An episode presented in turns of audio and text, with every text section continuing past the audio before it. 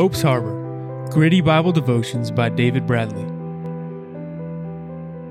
The Heart and Mind of Jesus, Lesson 5 Beyond Belief. The key verse is Matthew 19:26. But Jesus beheld them and said unto them, With men this is impossible, but with God all things are possible. Impossible in this verse, it means mighty, it's power and strength. It means capable. Now, last week we saw how unbelief cost the people of Jesus' hometown. And as we saw in Mark 6 5, and he could do no mighty work there, except he laid hands upon a few sick folk and healed them. And so this week I want to look at the blessings and benefits of belief, and then look at what is beyond having belief. When God first laid this term on my heart, I wondered what could possibly be beyond belief. Not, that's beyond belief, said in exasperation, but what lies beyond as a goal to reach or a benefit to obtain? Well, let me give you a heads up. It's within reach for each one of us. The devotion focus or lesson point is obtaining a conviction. By conviction, I mean a deep seated persuasion, a deeply held principle, it's solid faith. Listen to what Pastor Rick Warren wrote out about convictions. The people who've made the greatest change in this world, for good or ill, were not the smartest or the wealthiest. They were those with the deepest convictions. A conviction is a belief that shapes your behavior. It's something you believe so strongly that it determines the way you act. While an opinion is something you'll discuss or even argue about, a conviction is something you'll die for. Now, it takes a while to develop a conviction like this to the point you will die upholding your belief, die defending what you hold dear. Now, Peter didn't have a conviction like this concerning Jesus, and it's understandable. Going beyond belief requires the Holy Spirit's power enabling us. And at this point in Peter's life with Jesus, the Holy Spirit had not been given. He had not enabled Peter or anyone else to live faithful to God and His Word and stay faithful unto death. Not in the New Testament sense of faith, at least.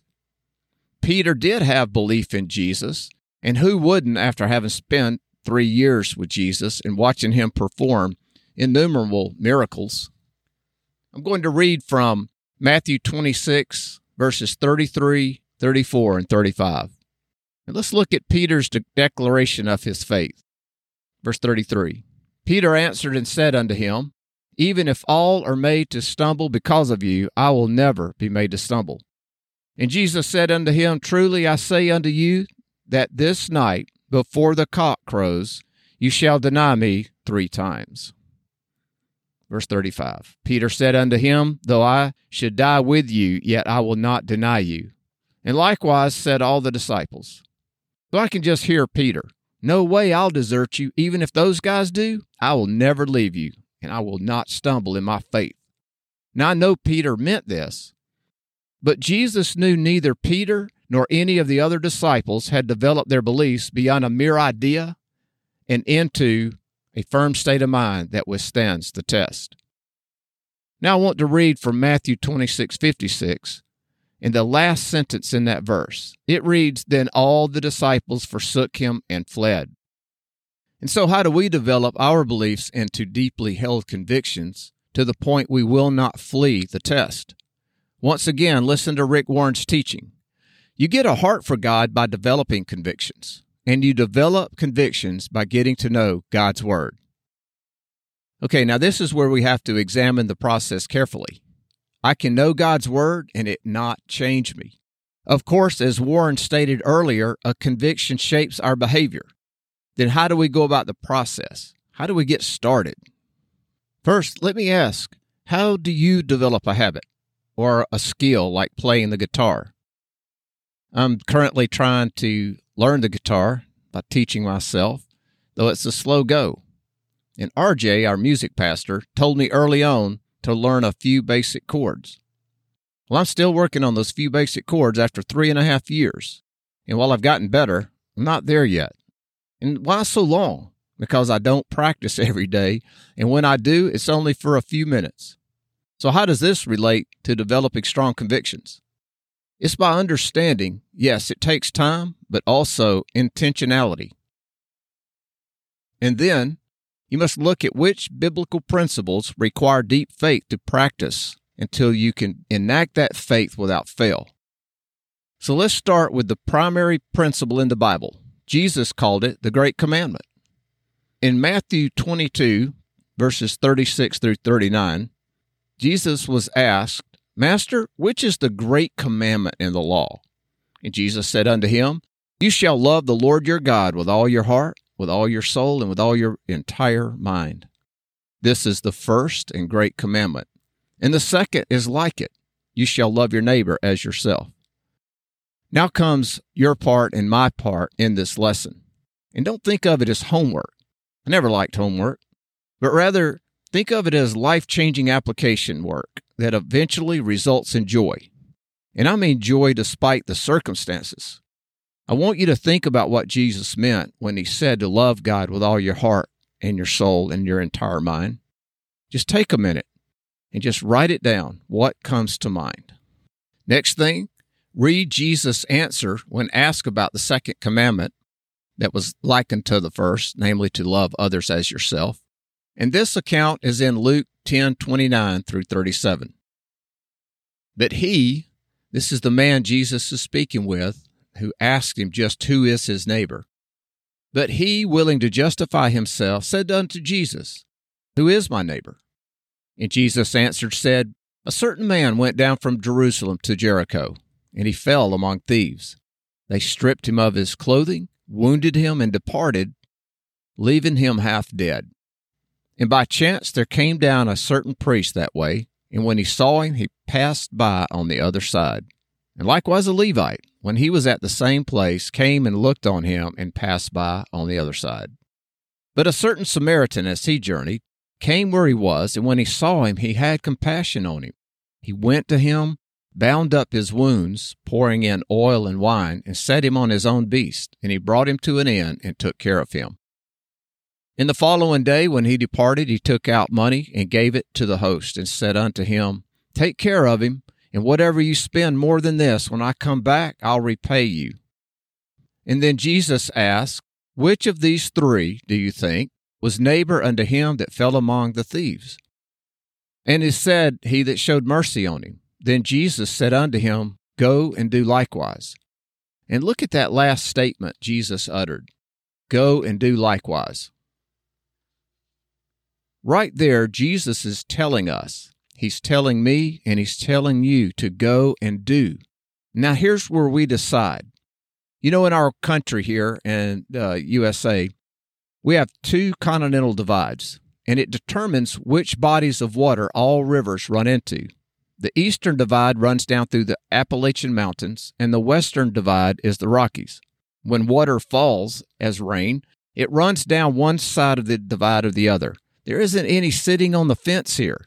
Depending on the pull of gravity, water flows down one side or the other and onward to the sea or gulf. And so when Scripture reveals a truth that we should apply, we come to a divide of sorts. In which side of the equation will we choose? One way leads to God, and the other away from God. In summary, if you want to change, begin today to develop your convictions by studying a passage of Scripture relevant to your needs. Then go out of your way to apply the scriptural requirement. For example, it could be to forgive someone or to ask forgiveness where you know you were wrong. So the action to consider just start with forgiving. Forgiving others is primarily for us because it clears the toxic effects of anger and hatred. And at times when we forgive, it blesses the other person and it can lead to restoring a damaged relationship. However, when it comes to forgiving abusers, let me tell you what it's not. Forgiveness does not mean having to continue in or return to an abuser's control. It does not mean that you justify them in the abuse or the violence. It does not mean to forego prosecution of a criminal act of violence. And so, to forgive evil people is primarily for us to release the debt they owe us and release that debt back to God. He will require payment from them at His chosen time. This is a tough example of developing a conviction which will try your faith. And what conviction can come out of this? It's knowing that forgiveness brings freedom to our spirit to the point when we are wronged, that given time, we'll work to forgive others, even when offering it isn't possible or wise. Conviction is forgiving others when we don't feel like it. That took me years to forgive a man who wronged a loved one. In the beginning, I planned retribution, and that's normal. Well, for some of us. And without going into the painful details, God eventually led me to a point of decision to forgive that man. And the conviction was me believing that forgiving that man was God's way. And you think of Jesus on that cross when he said, Father, forgive them, for they know not what they do. Jesus said this as he was being mocked and dared to come down off the cross to prove he was Messiah. Also, in the book and movie The Shack, this dilemma is addressed the dilemma of forgiving. And now, before all you theologians put me on the rack, I know the story isn't scripturally sound. But I know also it is it's just a novel. It's a work of fiction. But let me encourage you to read about the author's experiences as a child before you condemn and pass judgment on his book. That book came out of trying to understand what he went through in childhood and reconcile it to God's will. Now, next week's episode is Restoring the Mind.